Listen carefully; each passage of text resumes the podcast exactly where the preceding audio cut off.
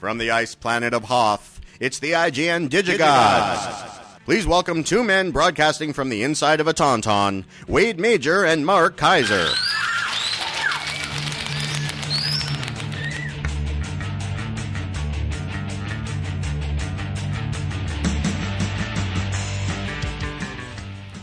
I cannot believe that no one has ever made a tauntaun gag before. Corey, who is our tauntauner? Brought to you by Stuart Moncure, inside of a Tauntaun.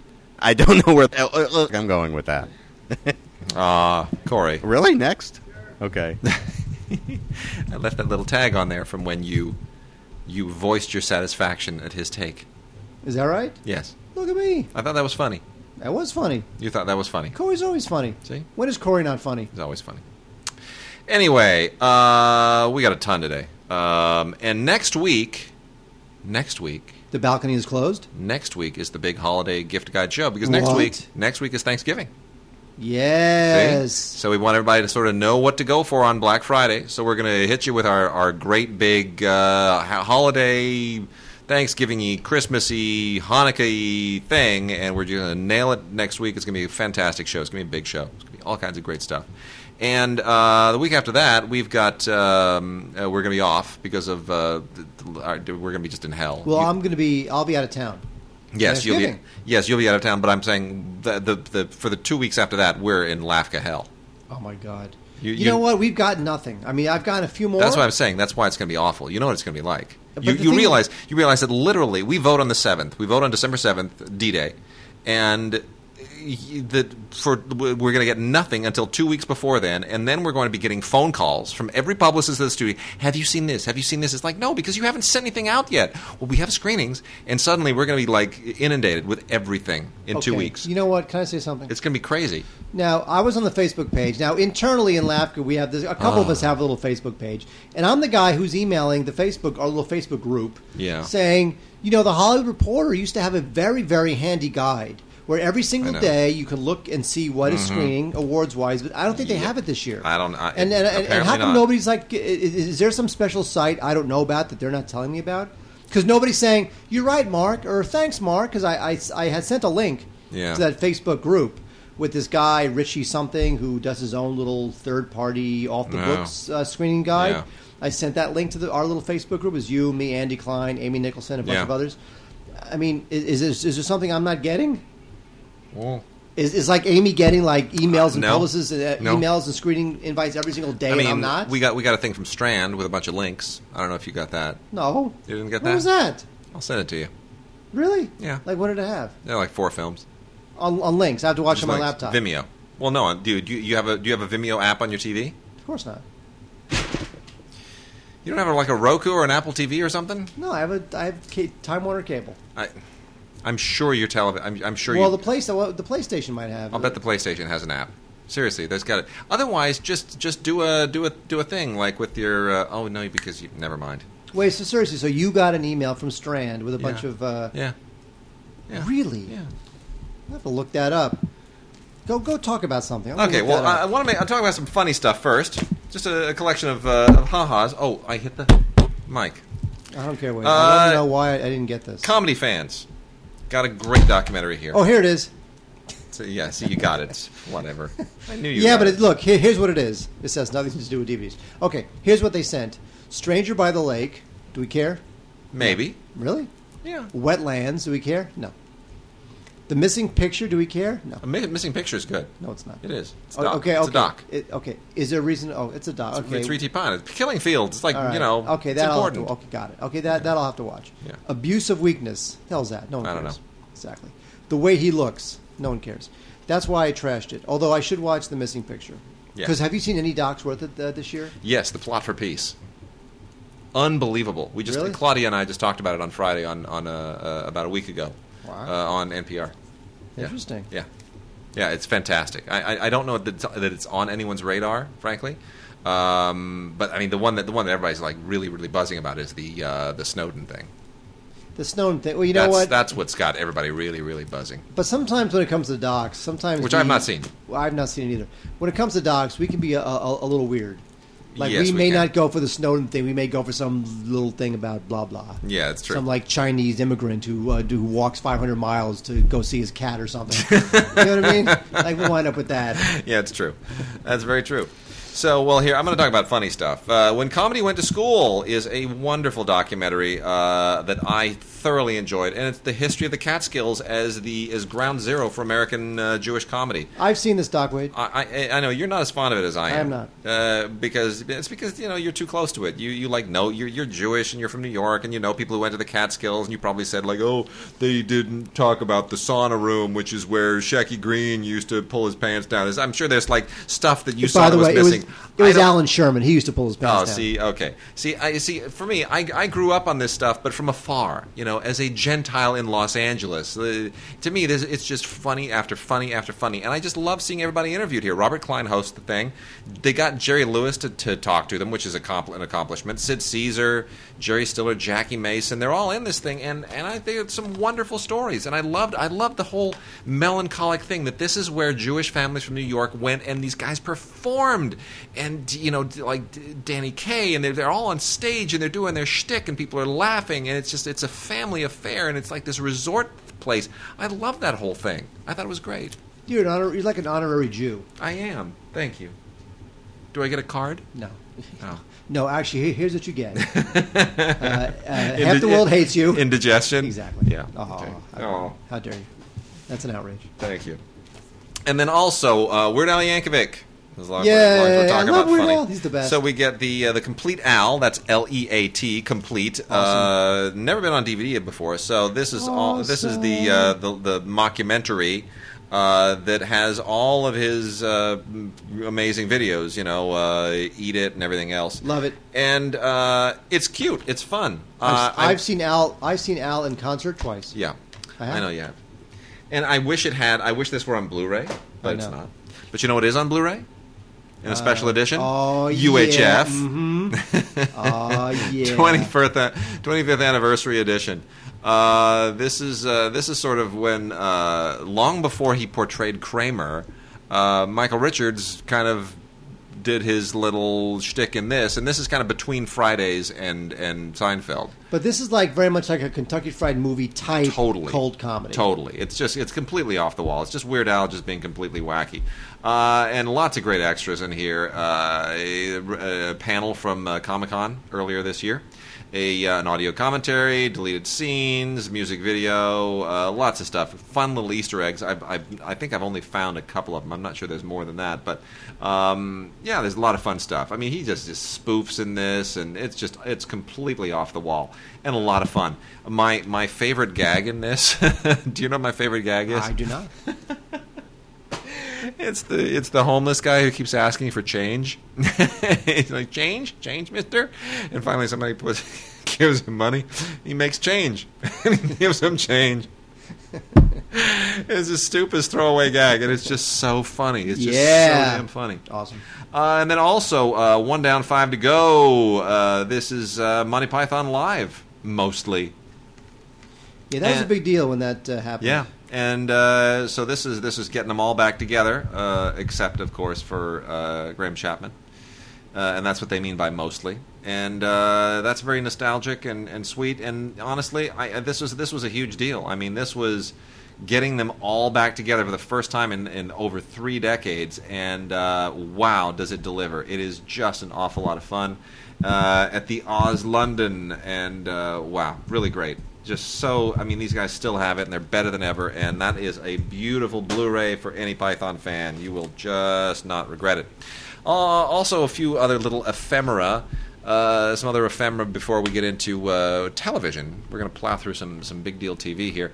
Uh, Milestone Collection, uh, Milestone Cinematheque is what they're calling their their line now do such a great job of unearthing really great archival stuff. And they have a couple out from Shirley Clarke, who is, uh, you know, one of the kind of pioneering American indie filmmakers that everyone has forgotten about. And uh, one is Ornette, Made in America, and the other is Portrait of Jason, which was uh, released theatrically earlier this year. And uh, Portrait of Jason really is is just first rate. Um, this is about Jason Holliday, who is uh, who is this gay black man um, that was shot for a complete solid day in 1966 as he basically just spun his life for Shirley Clarke's cameras. And uh, you have to remember, this is at a time when this is all kind of pre uh, gay rights movement. Uh, this is, you know, this is a guy who is essentially coming out when it could have been, it literally could have been used against him in, you know, legally could have gone to jail. And uh, it's really, uh, it's just, it's it's historically significant. It's fascinating, and it's incredibly entertaining, and really, really worth checking out.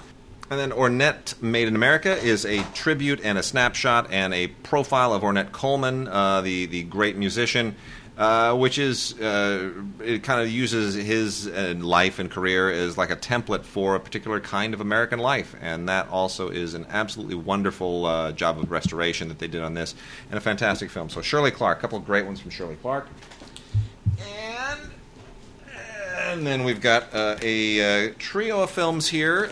If you are a fan of Loki from the Thor films, uh, meaning Tom Hiddleston, uh, Tom Hiddleston made a trio of movies for director Joanna Hogg that are relatively unheard of in the U.S., but you know, definitely cool little films that are worth checking out, especially if you like Tom Hiddleston. I mean, he's just—I think he's a great actor. I think he's one of the great.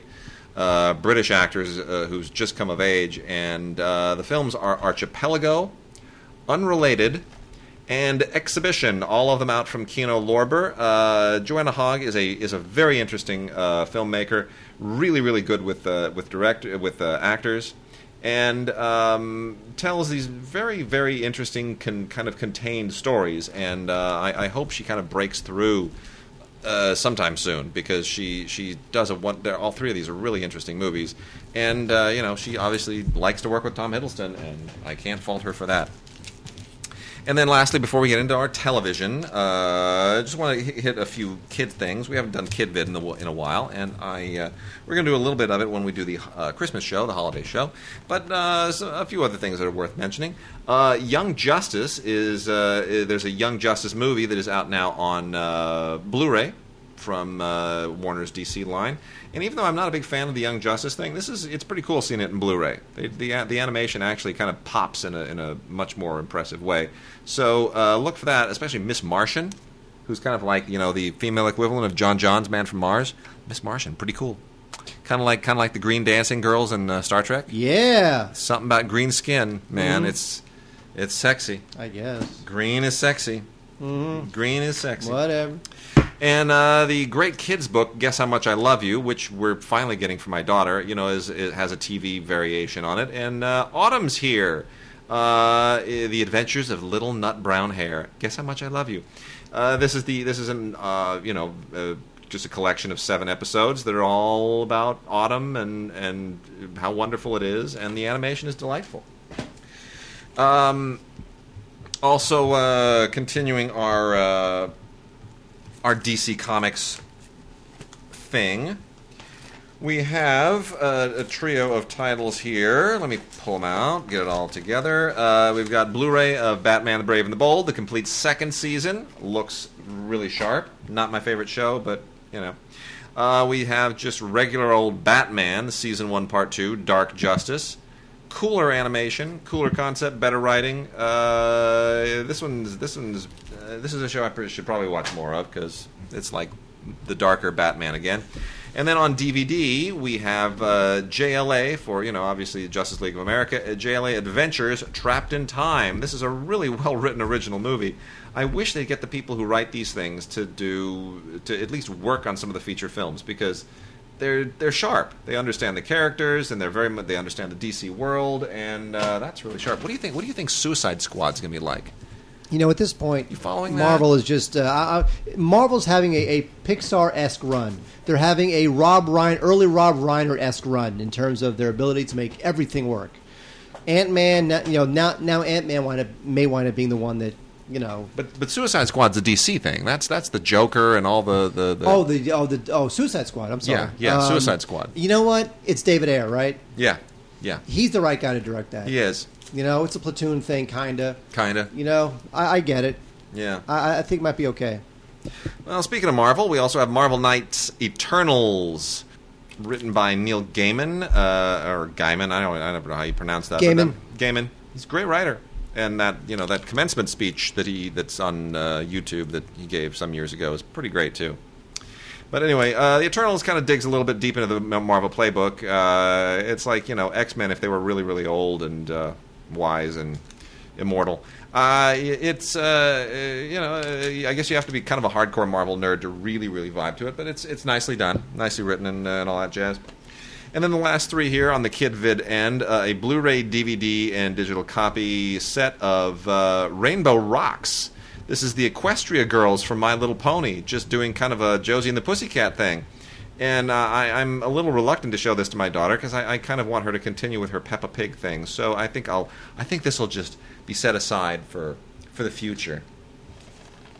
Uh, Ava and Lala is really really cute. Uh, this is uh, it, it, it, it's derivative, obviously. You know the anything that involves a, a, a cute little girl and uh, and lots of cute animals uh, is going to be derivative. We've we've kind of seen this a million times before, but this this one uh, this is from Arc Entertainment, and they've got a division that actually does quite a few of these. We've talked about a few of them in the past, and uh, you know it's uh, it, it's kind of it's a little bit Monsters Inky, and it's a little bit Madagascar-y. It's kind of somewhere between Monsters Inc. and Madagascar, and I think that's okay. I think the the animals are adorable, the animation is perfectly serviceable, and the girl's cute.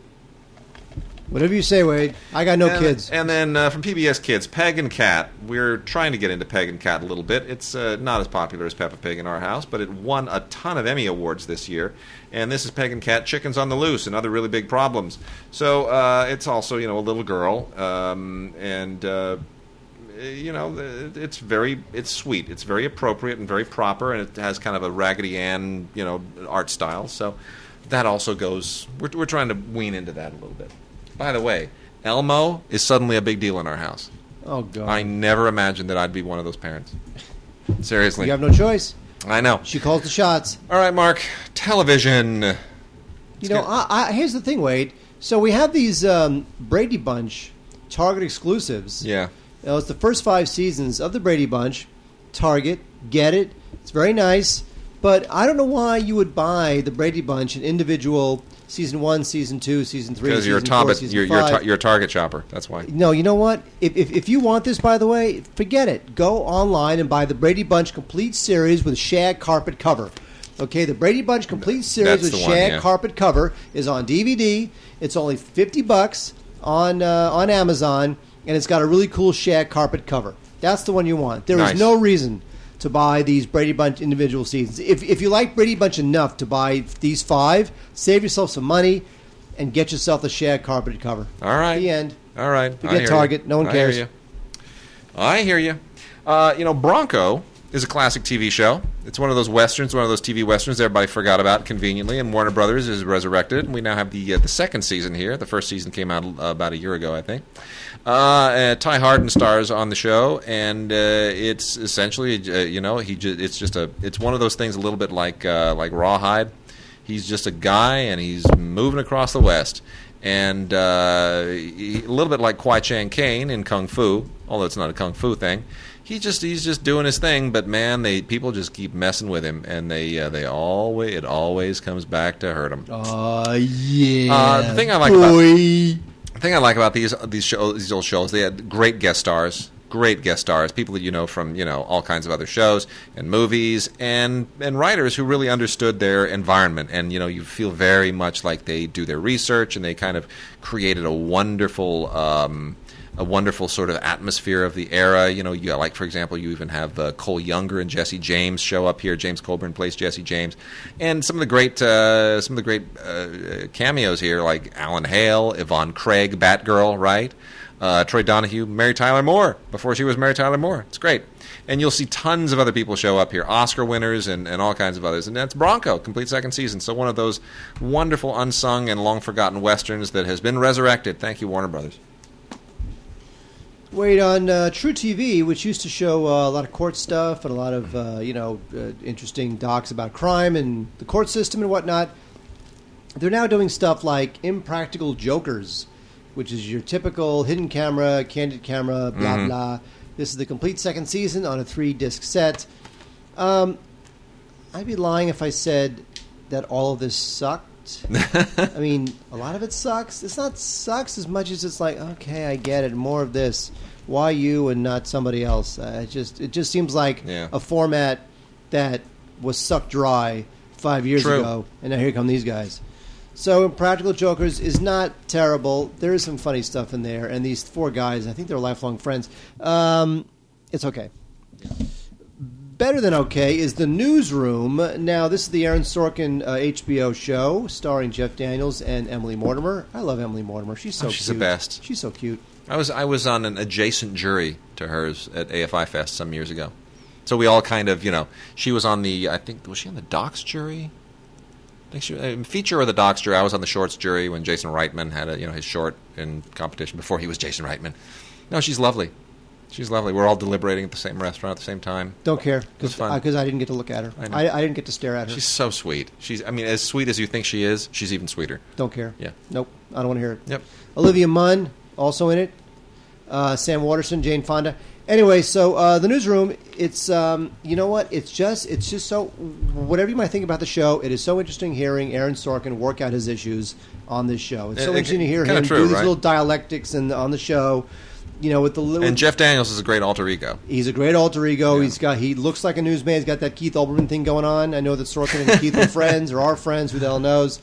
Um, so yeah, uh, the show is not perfect, uh, and it is definitely coming to an end on HBO. In fact, the new season arrives uh, this month if it hasn't already arrived. It feels Actually, right when a show it might have comes to an already end. Huh? It feels right when a show comes to an Well, end. Well, no one thought this thing would only last three seasons, but um, I think it's fine for it to end. Yeah. You know, I think HBO has other fish to fry. They have, you know, whatever, Game of Thrones and other stuff. But uh, this was definitely a prestige show by a great writer who has a lot to say. So no matter what you think of Or- uh, Sorkin's politics, the drama you just can't beat. Now, when it comes to drama, now, it's- now when I think of drama, and I think of Aaron Sorkin, You I think of drama mean? Hot in Cleveland with Betty White, Valerie Bertinelli, and Jane Leeves. This is on TV Land. I don't know what to say about the show, uh, except Not that good. It, except that it gives Betty White work. That's all it does. That's all it does. You know what? I, TV Land obviously doesn't have enough to pay writers, but they have enough to pay cast. Yeah, That's I get. I'll mean, how about it. expensive are these people, though? Come on, man. How expensive is, is, is Valerie Bertinelli at this point? How expensive is I Jane know. Leeves? Terrible.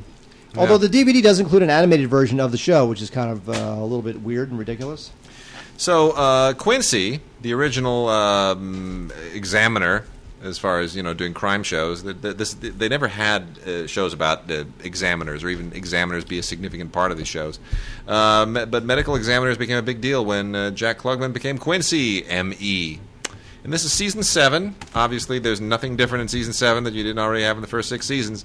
Uh, 24 episodes of uh, Jack Klugman just doing his thing and being that that grumpy medical examiner that everyone remembers him as. And and that's the thing that impresses me about this show is that he was he was Oscar on the, on the Odd Couple, and to reinvent one iconic character by becoming another one, which William Shatner has done twice, by the way.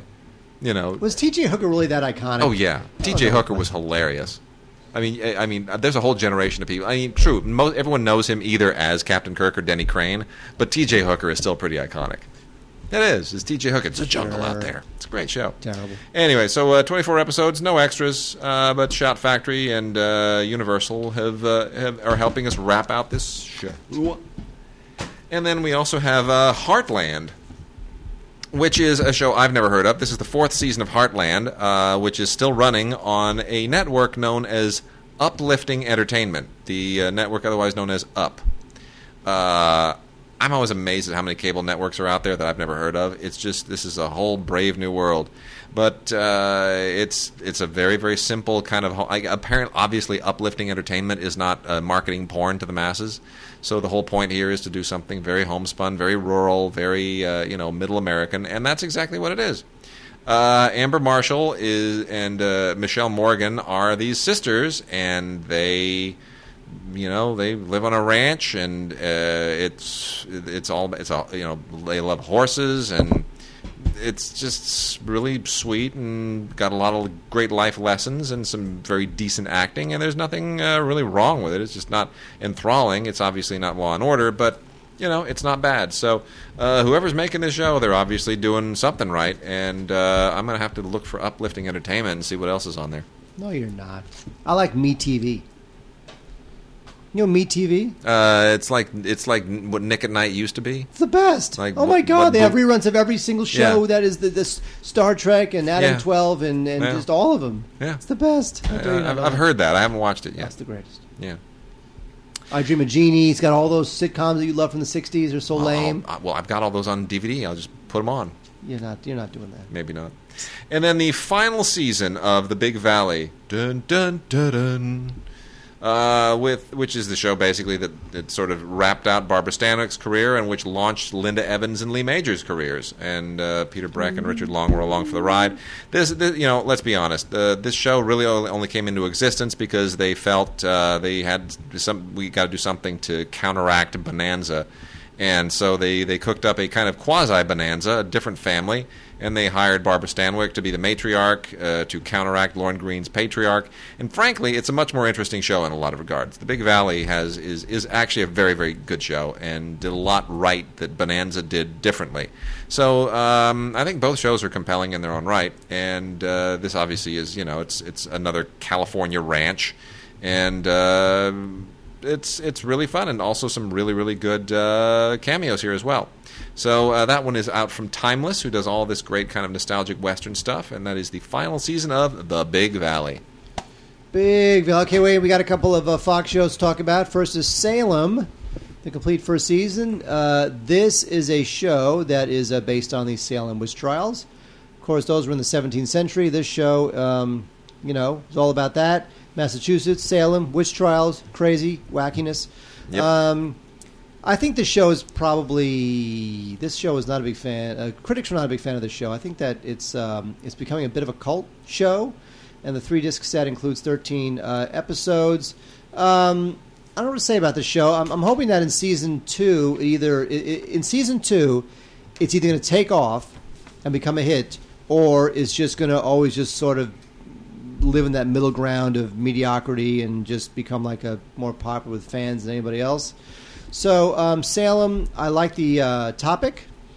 Uh, the execution is okay. Also on Fox, we have uh, Graceland. Now, Graceland is a. Uh, this was renewed for a second season, by the way. Um, it's about these undercover. It's about Really? these undercover. Yes, I don't know why. About these undercover agents. Uh, they're scattered all across the U.S. There's, there's there's FBI people, there's DEA people, there's ICE people, and they all live in this beach house, and the beach house is called Graceland. And so um, they're all fresh out of Quantico training, and uh, that's the show. You know, I, I just feel like I've seen this sort of stuff before, where everybody's super handsome and everybody's really gorgeous, and they're you know they're all packing guns, all fast paced, and I don't really care about the people. Is the real problem? I just feel like this thing only exists just to like show people running around training facilities and you know and holding guns. Um, I don't know what the appeal is of Graceland, but uh, it has already been on for a season. This is the season two DVD. Um, so there you go, Graceland. Not a fan. The Exes on TV Land is a terrible show that I guess, like we were saying before, if it's TV Land and you can get together, you know, the guy from uh, Wayne Wayne, uh, you know, Newman from uh, Seinfeld, you know, Donald Faison from uh, Scrubs, and Kristen Stewart from Third Rock from the Sun. If you can get those people together for a show, you've got yourself something on TV Land. And this is the Exes. This is season one and two. Um, and I guess there's new episodes that are coming up. It's uh, Wednesdays on TV Land, but this thing is just terrible. I mean, TV Land is not really affording themselves the best writers out there. So I, I, would, unless you love these people because you're such a fan of like '90s sitcoms or early or you know 2000 sitcoms, I'd pass on this. The Good Guys is a show that we were really hoping would do well, but in the end it got canceled. And uh, we were fans of this show because we got to interview Colin Hanks back when we were doing uh, Stupid Ah, Movies. Yes, that's right. And Colin, who was a really cool guy, and uh, at, at that point the show had already been canceled. And I remember one of our questions was, "How does the network let you know it's been canceled? Do they call you? Do they call the agent? The agent calls you." Uh, he was a super cool guy, and um, Bradley Whitford is also great. But in the, and, and I, I I love the milieu. It's all about you know a '70s. It's almost like a spoofy '70s detective show thing. Um, I thought this place had a lot of interesting areas yet to explore, but in the end, people just didn't get it. So it is gone, the good guys, but we liked it. All right, we're going to speed the show up because we got uh, still a lot of stuff to cover: new movies and classic movies and cult stuff, and if we can get to it, even some uh, some foreign stuff. So, um, and I've got some you know British TV and anime that I'd love to get to. Don't think I will, but you know we'll see. Um, a few documentaries I want to burn through real quickly here. Precious Muir is an aspiring British uh, model who um, faces an interesting dilemma about uh, you know get get breast implants or your career is over. And uh, th- this is basically a documentary from Garden Thieves Pictures that is about her and that whole dilemma. What choice she makes, there's the mystery therein.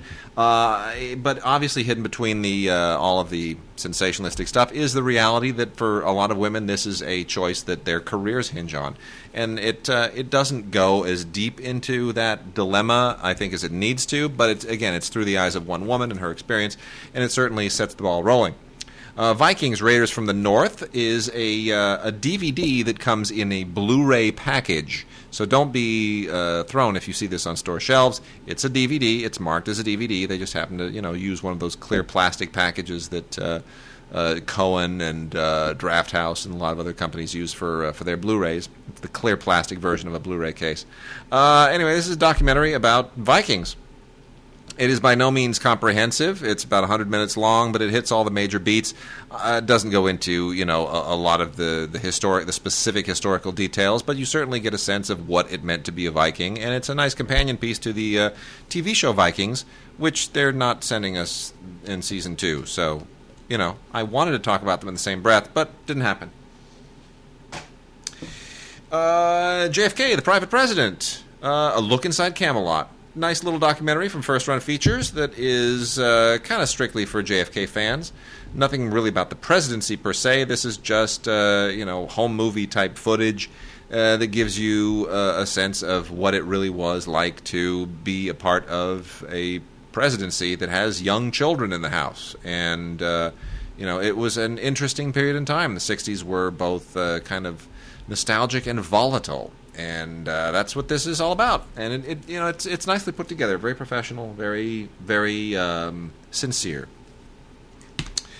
Uh, Alive Inside is uh, won the audience award at Sundance earlier this year, and uh, this is a pretty terrific documentary. I got to say, uh, you know, having some family experience with this, the idea here is is that people who have dementia, uh, the best therapy they can get is music and uh, it's primarily all through the uh, it's it's the it's a it's a it's all kind of there's a there's a, a researcher who has put together um, a, an approach to helping them by putting together these sort of mixes of their favorite music. And when they listen to music that comes from when they were younger, that sort of helps them remember, and it ha- and it does it it does right for the brain. It's it's amazing. You, they show precisely how it actually helps the brain, more so than medication music better for the brain than medication in cases of dementia. And uh, it's quite a fascinating film to watch. It's, it's really extraordinary. And that's out on Blu ray. Not sure it needs to be on Blu ray, but no matter how you see it, you got to check it out. It really is a very, very touching doc, and hopefully it, it you know results in some changes in the insurance and medical profession because music cheaper. Like they literally they, they point out in this like an iPod is cheaper than about a month of medication in many cases, but insurance will not pay for the iPod. And you can't dance to medication. See, there you go. Right? Uh, let's see. Uh, let me go through here. The dog. Did you see the dog? Uh, what is that? That's that's the guy the Dog Day Afternoon was based on. Yeah, you know what? I was invited to that thing a hundred times. and I never went. Man, those invitations came endlessly, didn't I know. they? And, and in the end, I never went. No, I didn't either. I waited for this. Uh, yeah, not as interesting as Dog Day Afternoon, to be honest, but interesting just the same. great story. Uh, yeah, it is a great story, and uh, it's not. You know, I know they want to say it's it, it's a draft house film, and it comes in that clear plastic, you know, Blu-ray packaging that I mentioned a second ago. Uh, draft House picks a lot of really interesting stuff. Could be better. Um, I, I, think the story could have been told a little more, a little more cleanly, but it's still a really interesting story. And if you're a fan of Dog Day Afternoon, it's an even more interesting story because then you can start playing the fact versus fiction game. Um, so it's it's a worthwhile sit. I think it's probably going to be considered one of the. I don't know if this is going to be in the top. It's I'd say this is maybe one of the top 10, 12 documentaries. I, I would say top ten, maybe top not 10. top not top five. Yeah.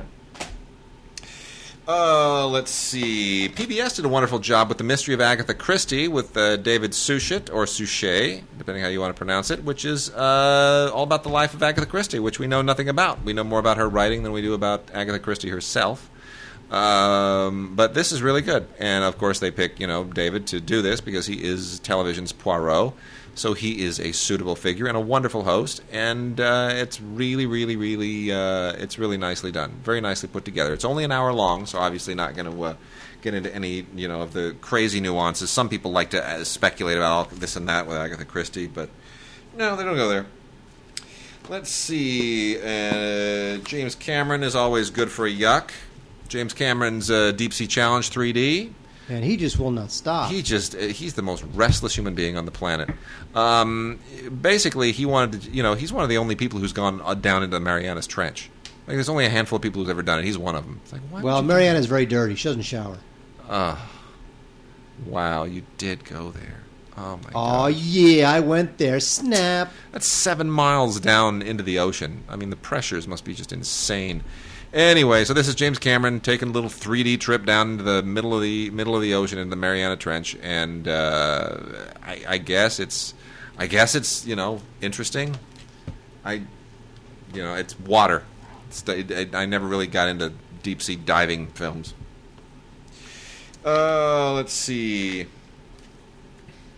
Ma, no, that's not quite as interesting as it should be. I am Ali. Did you see I am Ali? Nope. It's good. It's really good. Uh, Muhammad Ali, one of the more for a guy who's so who's so public through his whole life, uh, surprisingly enigmatic uh, to most of the public.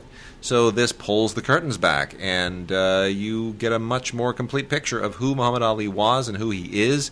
And uh, this is a, a really extraordinary man, uh, physically talented, uh, mentally very, very bright, and yet very troubled and conflicted in a lot of respects. And uh, it's a wonderful, wonderful documentary. This might be on the short list too, by the way. I am Ali is. Oh, I can see that. It's this is it's really it's I mean it's really solid, and it's it's not a puff piece. You know, it it kind of it really makes every effort to get inside the guy. Okay, hold on. This one, this is worth making a mention of. What the bleep down the rabbit hole, 10th anniversary edition. You remember this whole what the bleep thing? I know. It was a that was deal. a phenomenon for It a was. moment, and it's just basically just kind of you know new age pop psychology. That's all it is. Yeah, I'm not sure. It was almost like the secrets. Like, why are people freaking out over this stuff? It's just, just like the same old crappy message in a new package. Yeah, it's just it's, It's just that. it's just new age pop psychology, but they made a they made you know a couple of movies that were all kind of you know made people think about their lives. I had people call me and they're like, you, "This changed my life. I'm never going to be the same. I'm making different choices starting the first thing in the morning." Yeah, When I a- and, and then by the evening they were making the same Yeah, bad exactly. choices they always made. but it really it had an effect on people, and it's it's interesting. I I, I you know it's fine, but uh, anyway, you get uh, the you get a couple of different versions here: uh, the theatrical version and the quantum version, which is five hours, and you get to sort of build your own viewing experience. I, I really didn't. I don't know what that means. I don't know what it means either. I didn't even try. It just it sounded way too pretentious for me to even attempt. Um, but anyway, it, uh, obviously the film has a following, and uh, those who aren't interested, who weren't interested before, aren't going to be interested now. And then before we get into new films, uh, let me throw out a couple from Virgil. Virgil Films always puts out a lot of interesting stuff. This is uh, Money for Nothing History of the Music Video, uh, which is really fun. It's almost impossible to do this comprehensively, but there's so much material that's really great in here that I don't really care what they left out. Uh, 78 minutes of just sheer music video history bliss. And Mark and I belong to the generation that grew up with the music video, so there's not there's really nothing here uh, that we haven't been experienced to. Uh, we have no exposure to. Obviously, they go a little further back. You know, they go into sort of the origins of music video, starting with like musical shorts in 30s and 40s, and you know, Bob Dylan and things that sort of pre preceded the technically the 80s era music video. But we've seen all that stuff as well. And once you get into the 80s music videos, it's just uh, that was the golden era of music videos, man. That was great. And then also from Virgil, out of the Clear Blue Sky, which is uh, yet another documentary about September 11th, but um, uh, very, very different. This is about Cantor Fitzgerald. Specifically, they decided to um, pick uh, one particular company and in this case, Cantor Fitzgerald, and they want to focus on their particular experience, the the tragedy of that day through that one company, which uh, lost 658 employees in one moment. That was just unbelievable. I mean, that's 658 employees killed instantly, and that uh, it, it's the. It, I mean, that's just extraordinary and devastating. And I don't think a lot of people realize that there was one company that suffered that big of a toll. I mean, that's that's like, you know, about 3,000 people died. That's like one out of every five of the people who were killed on 9/11 worked for one company. It's incredible. Incredible. Terrible. It's incredible. It's horrible. So it, it, that that is a that brings it to home in a very very personal way, and that also very very well worth seeing. All right, Mark. Let's uh, let's pound some new movies. Let's do it. What do we got, Wade? Uh, Line them up. All right, let's pound them. Line them up. Pound them. Drive Hard. I'm going to talk about Drive Hard first. Because Drive Hard, everybody missed. It was in theaters for a second and a half, and I actually had a lot of fun with it.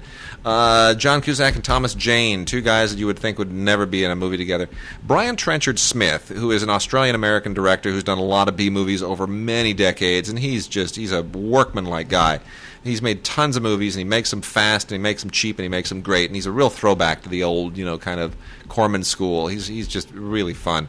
He uh, co-wrote and directed this, and it is a rip-roaring, really fun film about a with Thomas Jane as a former race car driver whose uh, life is now very domesticated. He's now married and he's got you know he's settled down and he doesn't really race anymore and he's he's just doesn't really have much of a you know a life and um, suddenly he he bumps into this guy played by John Cusack who um, hires him. You know he, Thomas Jane basically works as a driving instructor now. And he's an American, and he's an expat, and he's living in Australia. The whole film's shot in Australia. John Cusack is this American who pops in and wants to be taught how to uh, drive in Australia. And next thing you know, he's taken Thomas Jane hostage because he's now robbed a bank or he's robbed a, a, financial organization, let's just say, which he has a connection to. And now they're both on the run. And where it goes from there, it's just unpredictable. It's very tongue in cheek. It's very satirical. It's very funny. Um, and as far as you know, heist and chase movies go, I, I, think it's a it's a gem and a total surprise. So uh, you definitely want to check out Drive Hard. That is a, a completely from left field surprise that you'll have a lot of fun with. Uh, speaking of a lot of fun, wait, Twenty Two Jump Street, funny. Yeah, come on, hilarious. It's uh, Jonah Hill and uh, Channing Tatum. They're very funny together, and the uh, obviously the movie, uh, which was directed by uh, uh, Phil Lord and Chris Miller, the guys who did the Lego Movie, they have a very specific and very rambunctious comedy sense. I very think, fast paced, funny stuff. I'll tell you, I think th- this is this may be the funniest studio film that I've seen since Team America. Really? I I laughed so hard at this. I, I thought it was just terrific. I mean, the first one I was not that fond of, but this is outrageously funny because it's satire. The whole thing. They just they say, you know, we're not even in Jump Street territory anymore. Screw it. The title is just something that gives you, you know, we we now have these guys. They're their own thing. It's not tied to the TV show. Um, we're just going to go off on. It's going to be a, a wacky buddy comedy that just spoofs everything. And there's a whole gay subtext to this thing. You know what I'm talking about? Sure. That that whole gay subtext is hysterical. It is beyond. I mean, the double entendres are they they outdo Three's Company. It's brilliant.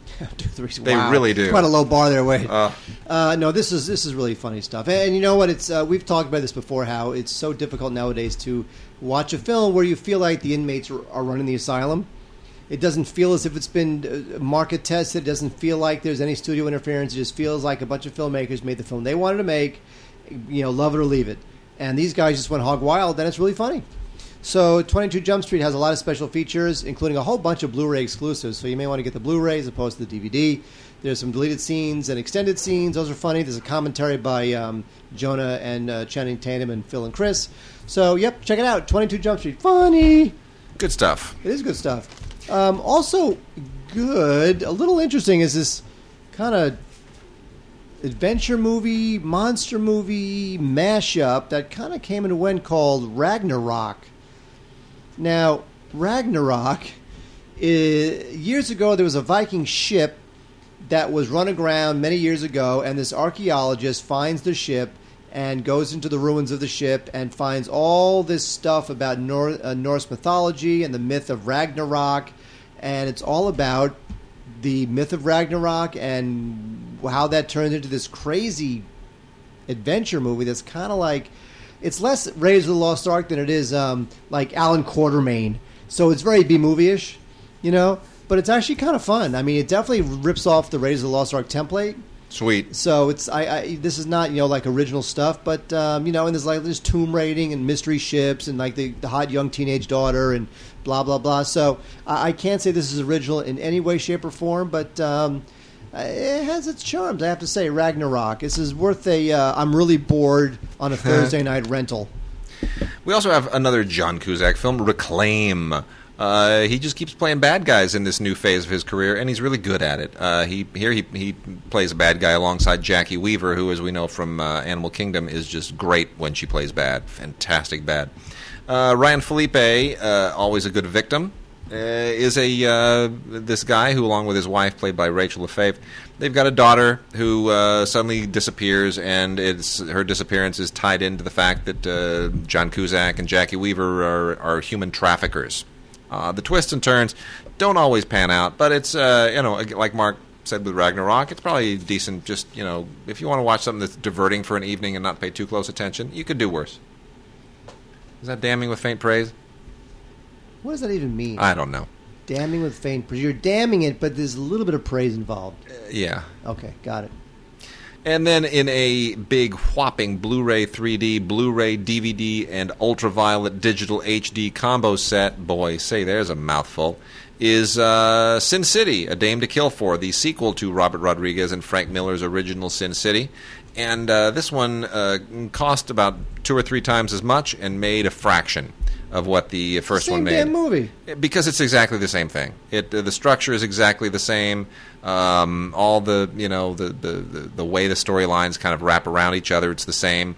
Uh, everything is it's a little bit different in the sense that you only have a couple of cast members who come back. Jessica Alba and Mickey Rourke uh, are the are the you know returning cast members basically, and then you know you have Joseph Gordon-Levitt and Rosario Dawson and uh, Josh Brolin in particular. They they kind of make uh, they're the new storylines. They walk in, and it all it folds back on the original film a little bit. Um, the Joseph Gordon-Levitt stuff I found to be much more interesting because that ties in with the Powers Boothe stuff from the previous film. Uh, Dennis Haysbert's terrific in this, by the way. Is like a, a, bodyguard who's just invincible. Pretty great. Eva Green is terrific. Um, she's in the Josh Brolin storyline. She's the femme, the new kind of uh, femme fatale figure, and Josh Brolin is is is quite good here as well. Um, but uh, you know what? It's still the same movie. It's exactly the same kind of thing. I, I, guess if you love the first one and you feel the need to see more of that, then this is uh, obviously going to fit the bill. But I, you know, I didn't feel like I needed more. I felt like the first film kind of scratched that itch. You know what I mean? Yeah, I, I didn't need a sequel, especially a sequel that's the same thing. It's exactly the same thing. It doesn't really. It just continues. You know, it's just more of those kinds of stories, and that's whatever. All right, uh, let's see. Cult movies. I want to get to a, some of the foreign things too, because I know there's one in there that we are both super fond of. Uh, so let me just make quick mention of a few cult movies here. Um, Mario Bava's Planet of the Vampires uh, from American International, uh, the Sam Arkoff company that started uh, Roger Corman's career. This is now out uh, in, uh, in, in a Blu-ray form, and it's uh, it's a beautiful Blu-ray, but it's ridiculous. This is uh, part of the ongoing Kino Lorber series of uh, Studio Classics. They got this one from the Orion Library, which inherited much of the AIP library. So this thing has bounced around a lot as far as rights are concerned. This was made in 1965, straight up exploitation film. Uh, you know, it's an Italian movie that uh, that AIP picked up and, and, and dubbed, and boy, it's just uh, it's nutty. It's really nutty. It's it's cheesy beyond all belief, but kind of entertaining at the same time. Planet of the Vampires. Uh, the Bubble in Space Vision 3D, also a, a long forgotten cult movie that's kind of a, a sort of a, a, central film in the 60s renaissance of 3D, not the original 50s moment, but in the 60s when they took another shot at it. They uh, have a 3D version here, which you obviously need a 3D player for, a Blu ray player and uh, it's not bad. It's kind of kind of interesting. They they they they especially when you watch the restoration uh, on this. Uh, as a film, The Bubble is not very good. It's just uh, kind of it wants to be sort of in the same vein as. Um, as like a zombie film, or even something like the Invasion of the Body Snatchers, it's sort of uh, it's kind of trying to be one of those sorts of movies, but and it's not that successful. But technically, it's a little more interesting. Uh, the Doctor and the Devils uh, is from Scream Factory, the division of Shout Factory. This is a Hammer film that uh, does a wonderful job of uh, kind of preserving the the spirit of the old Hammer films. It's uh, it you know not technically a, a classic Hammer film, but it, uh, it it hits on all those cylinders. It's uh, directed by Freddie Francis, who of course is also a one of the legendary DPs of all time, a cinematographer for The Elephant Man, among many other fine films. Screenplay by Ronald Harwood also a legendary screenwriter, and it's uh, you know basically a, uh, a 19th century uh, cadaver movie with uh, Timothy Dalton and Jonathan Pryce and Patrick Stewart and a lot of really fine British actors. And uh, it's uh, you know it, it, it has it just feels like a freaking Hammer film. It's just it's great. Let's see. we also have Dolls, which was kind of a when, when was Dolls was like an was it late 80s? I think it was late 80s. Stuart Gordon, who would of course do things like Reanimator. Uh, this is you know one of his uh, lesser efforts. Uh, still kind of freaky. Countess Dracula, which is an actual original uh, Hammer film from 1971. Uh, kind of cheesy, but it's got some interesting performances in it. Um, you know, it, it is what it is. Return to Nuke 'Em High. This is one of those great Troma films that we just don't get any of anymore. This is Return to Nuke 'Em High, Volume One. Uh, you know, just Lloyd Kaufman completely going out, out of his mind, and of course they package it in a green plastic keep case as a Blu-ray, because you know green is the color of toxicity. You see. Oh, I, have I've seen those Toxic Avenger uh, uh, Blu-rays and yeah. DVDs. They're all green. They're all green. It's great. It's all you know, irradiated and toxic wasted and all that. Uh, Blu-ray DVD combo pack from uh, of the movie Death Spa, which I had never heard of before, and it's truly incredibly ridiculous. This is from MPI, and uh, the only thing that makes this film watchable is that it's so incredibly stupid and bad. Um, this is uh, an 80s film, and boy, does it look like an 80s film. It is so, so dated. Uh, it, it, just you know it basically elevates the whole uh, 80s health fad to a horror film. You don't want to go to the death spa. Uh, I do. Even better, with a similar title, is one of the greatest 70s horror films ever made. It is so ridiculous. This has been made fun of so many times, and it's just so much better than you can possibly imagine when you finally get a look at it. This is Deathbed, the bed that eats. It's on Blu-ray now, and I think even Jimmy Fallon has spoofed this on occasion. It, it, truly, that's exactly what it is. It's about a bed that eats people. It's the funniest, weirdest, stupidest thing I've ever seen, and you just you can't wa- you can't stop watching it. As soon as it's over, you want to watch it again. It is it is just completely off the. It, as soon as it's over, you want to watch. It. As soon as it's over, you go. I can't believe that actually it's, exists. It's like Chinese food. No, it, as soon as it's over, you go. I can't believe that exists in the world. I, have got to put it back on. I got to show my friends and family. I got to invite the neighborhood over. They're never going to believe this. It, it really it's just totally off the wall. Uh, not scary by any means. And then Monkey Shines and The Dark Half, uh, both by George Romero who of course has done many things other than Night of the Living Dead and uh, and uh, Creep uh, uh Show, but those are the ones that he's only known on, uh, known for. So this is uh, the Dark Half, obviously the Stephen Romero, Stephen King novel directed by George Romero. And not bad, not a bad interpretation of it. That's on Blu-ray now from Scream Factory, with a whole ton of extras, including a commentary by Romero, who's a really smart guy and does a great job, and then stuff on the visual effects and everything else and um, Monkey Shines, the story of a man and his evil pet monkey, uh, one of the more adult films that Romero made, which well, actually feels like it's much more well thought out uh, than probably anything else, based on a novel uh, by Michael Stewart, which did pretty well uh, at the time. Uh, this is a late '80s film that's uh, kind of. I, I, think this is, you know, really deserves to be rediscovered, and this is also from the Orion Library and released through Scream Factory. So I'm glad all that Orion stuff is making its way out. Now, Mark. Yes, sir. We are both fans of the French director Jacques Tati. Meh. well, thanks to Criterion, Tati is uh, his complete oeuvre is now out. Wait, let me tell you something. I had to buy this. You know why I had to buy this? Because I'm not giving you mine. Because you're not right. me yours. I had to buy this Wade. Yep. The complete Jacques Tati. It's fantastic. Unbelievable. Unexpurgated. if you want to see a director like no other, Mm-hmm. a basically a silent film director, he's a silent film director mixed with like a French comic mindset. It's just- mixed with m- beautiful, gorgeous modern touches and in, in, Amazing. playtime and just uh, just And you know, Playtime is the only 65 millimeter negative, 70 millimeter you know print film ever filmed on uh, on the European continent by a European director. what? That- yeah, I mean that's like really, it, it, it's the only one. It's the only one, especially in France. There are no 70 millimeter French widescreen epics. There's only Playtime, and it's such a beautiful movie. I love mean, it. ugh. Uh, seven discs here, and you get Jour de Fête, Monsieur Hulot's Holiday, Mon Oncle, Playtime, uh, Trafic, Parade, and uh, Some even shorts. and some shorts, which is great. Uh, you know the the packaging you get those those slimline kind of cardboardy uh, cases that fit inside the uh, the sleeve, so it's a little bit flimsy as far as packaging goes. But it's you know just keep it safe and keep it away from the silverfish, and you, you'll be good.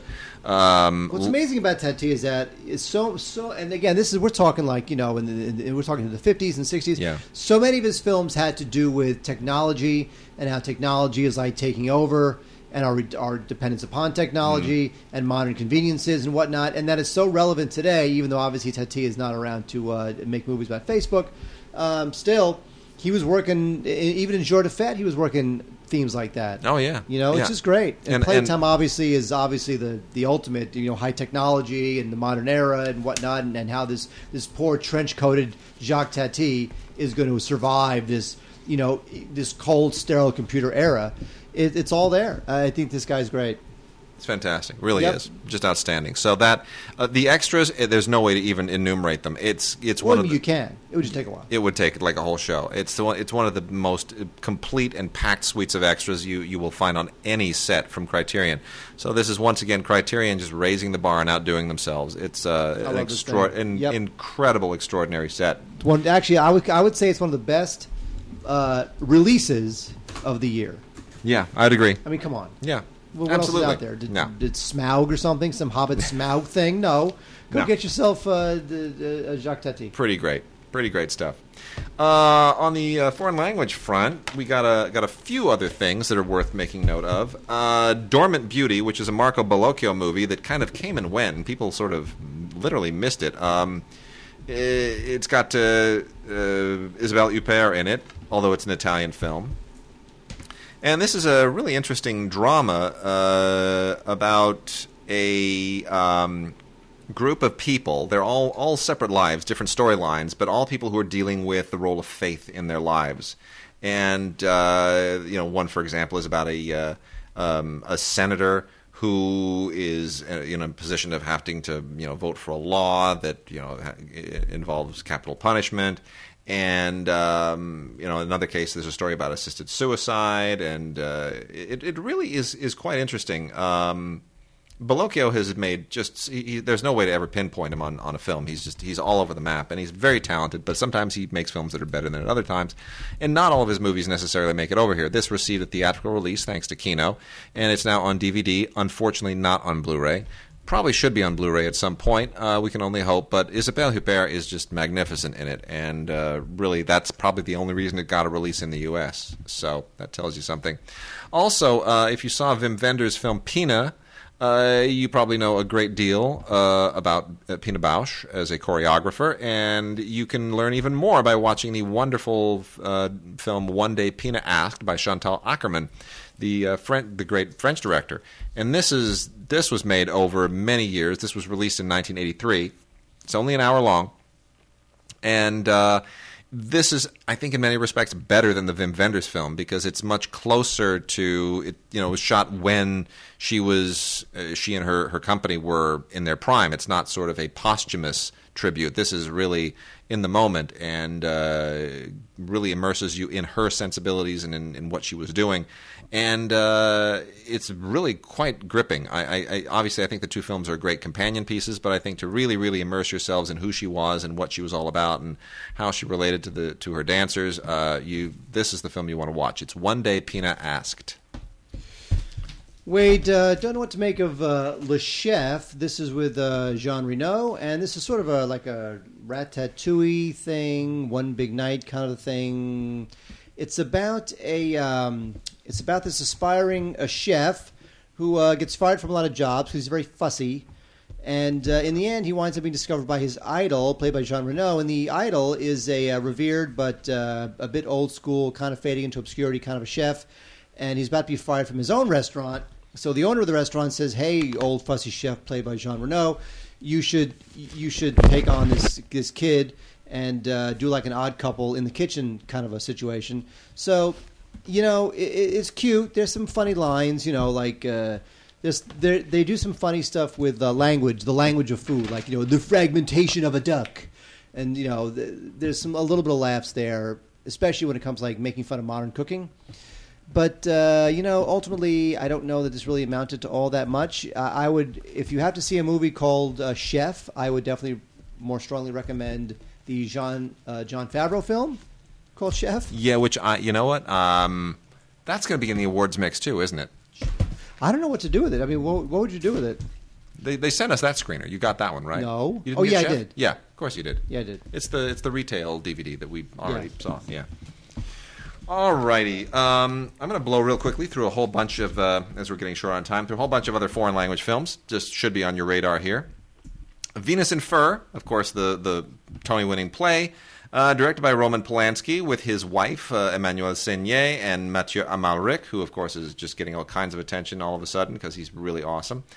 And it took him playing a villain in a Bond movie to get his his you know uh, recognizability in the United States up. But anyway, uh, I think this is um, a minor Polanski, but it's perfectly uh, serviceable. I don't know that it's as good as necessarily seeing the uh, the play, but I, I you know it's it's perfectly fine. Um, Borgman is a Blu-ray and uh, digital HD combo set from Drafthouse. Boy, this is an odd film. Uh, this is a, a Dutch film from 2003 that is really. I, I could almost see this being remade by an American studio, given the given the plot. This is uh, about a this vagrant, this almost like Svengali, like Rasputin, like vagrant, who um, you know what this is? This is like if uh, Down and Out in Beverly Hills were not a comedy, but were instead, instead some kind of dark psychological thriller. That's exactly what it is. It's it's that's and he's Borgman and it's you know he, he Nick Nolte he ain't.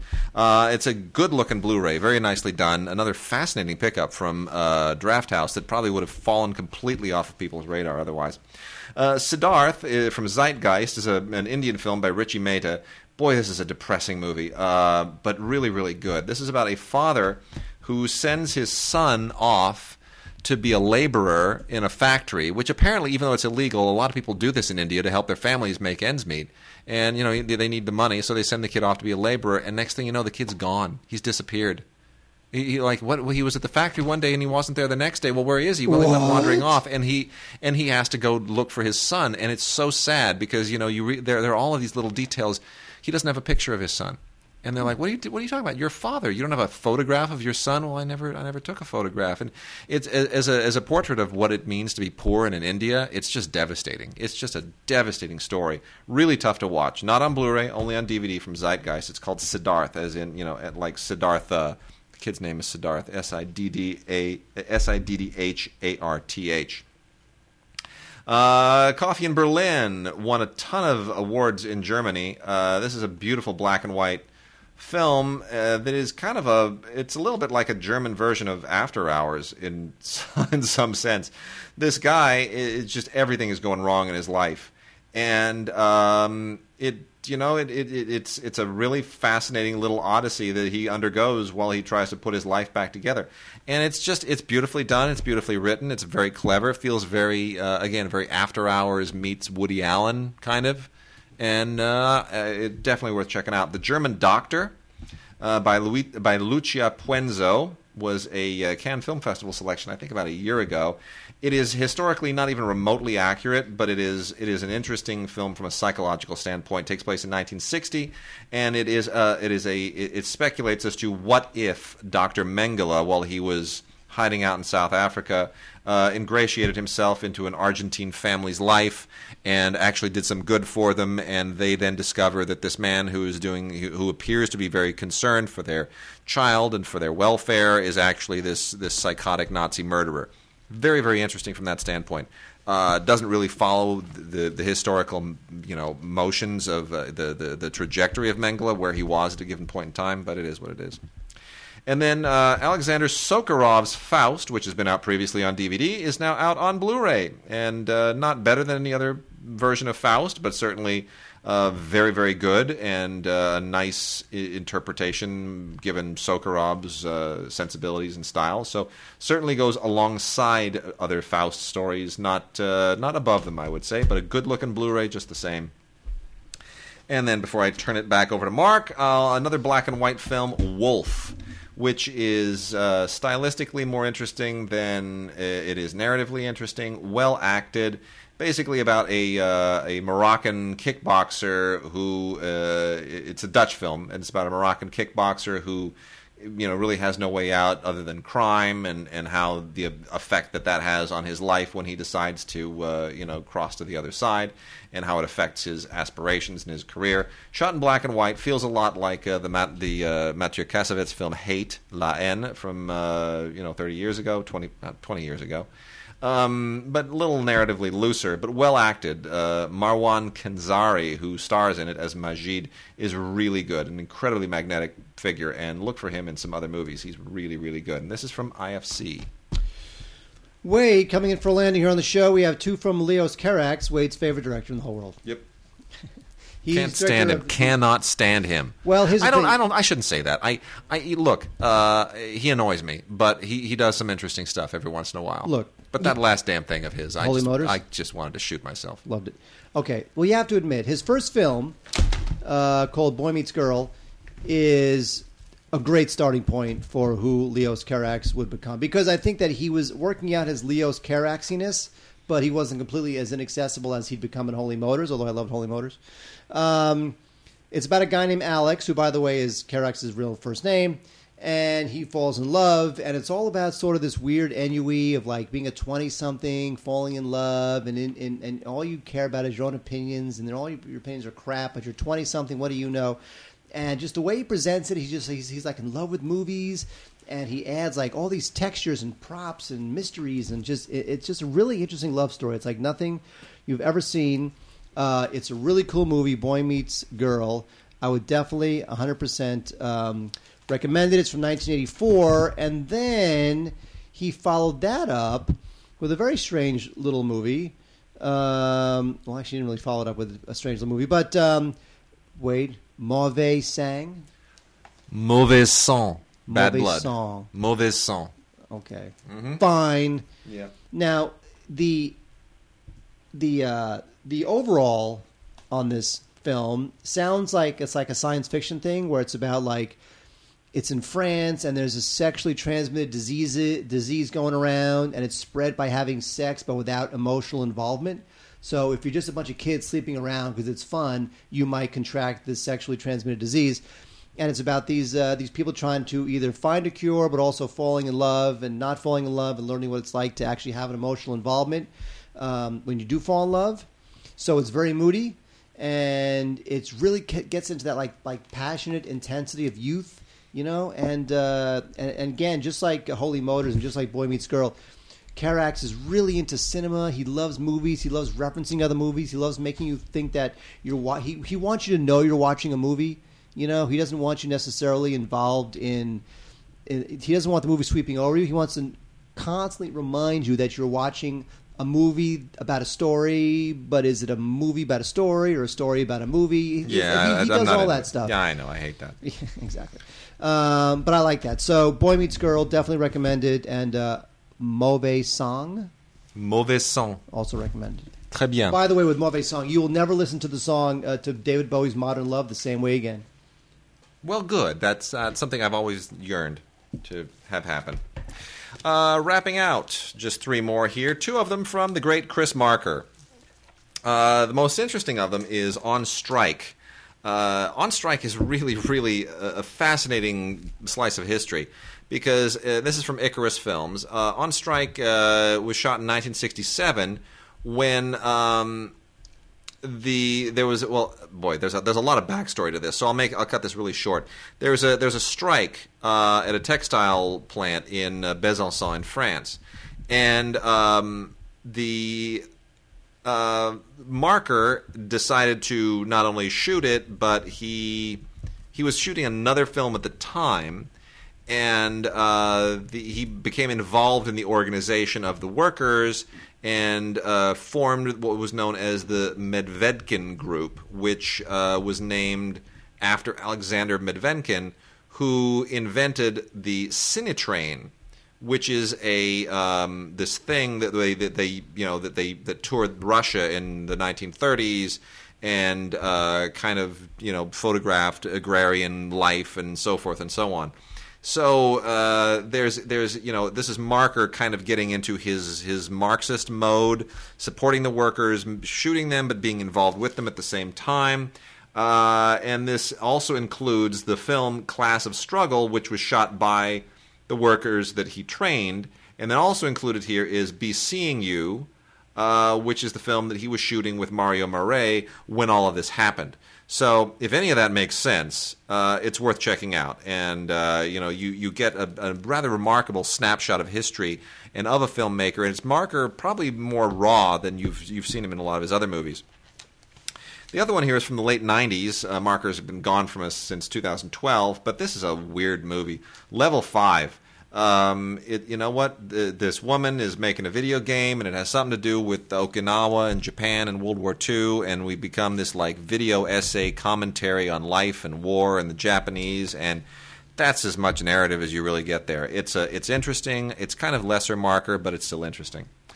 And then lastly, uh, the amazing Jan Troell, the uh, Swedish filmmaker who just doesn't go away, who is best known as uh, the director of the, uh, the, the Emigrants.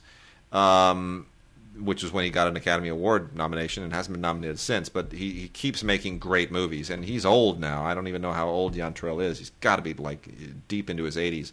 But he uh, he made a film called The Last Sentence, set during World War II, and uh, telling the story, uh, the actual story of a journalist who uh, took on Hitler. And uh, it is rather an, a, a, gripping tale and an extraordinary story and i'm surprised it hasn't been told before and it's beautifully made and you just can't go wrong. And my only regret here is that uh, the film isn't out on blu-ray. I would you know love for, love for them to have sent us a blu-ray of this but apparently the blu-ray is not available or at least they didn't do a Blu-ray. There were planned for plans for Blu-ray, and there isn't a Blu-ray. So we have the DVD of the last sentence a gorgeous, gorgeous film uh, in black and white. Uh, yet another black and white film this week from the great Swedish director Jan Troell. I wish this were on Blu-ray. I hope Music Box makes the decision to release this on Blu-ray at some point in the future. Please, it is well worth it. And with that, Mark, I think we're done. Okay, Smaug. So, yes, Smaug. In one week, Mark. Yes. Our, our holiday show. What? The big holiday show. What? It's next week. Oh my it's been God. long in the planning. Yes. A lot of great stuff It's gonna be really fun. Hopefully, it's better than every every other show we've ever done, but it's gonna be a lot of fun. And uh, Don't and then, Wade. eh, well, and then we go on hiatus, um, possibly through the end of the year. We may be back mid December. Depends on how the whole LAFCA award season thing shakes out. Um, Well, you you know that for the, we won't do any like December first or December seventh. no, absolutely not. Because all we will be doing is watch. And by the way, it's like our eyes start to bleed. We, no, we it's, it's, complain it's about this every year on the show Yeah. at this time. So we'll be we'll be gone for at least two weeks thereafter, possibly back mid December. Keep an eye on the Facebook oh, come page. on, you got Probably to not. back. Wait, come on. Give Well, we'll see. what they want. Well, we'll see. You're going to be out of town at a certain point, aren't you? Leaving town. You're leaving for town just for, Thanksgiving. for Thanksgiving, but not for the uh, the the Not other latter part of the holidays. That is correct. Okay, I don't know if I. I love our fans, Wade. You want to ditch them. I do.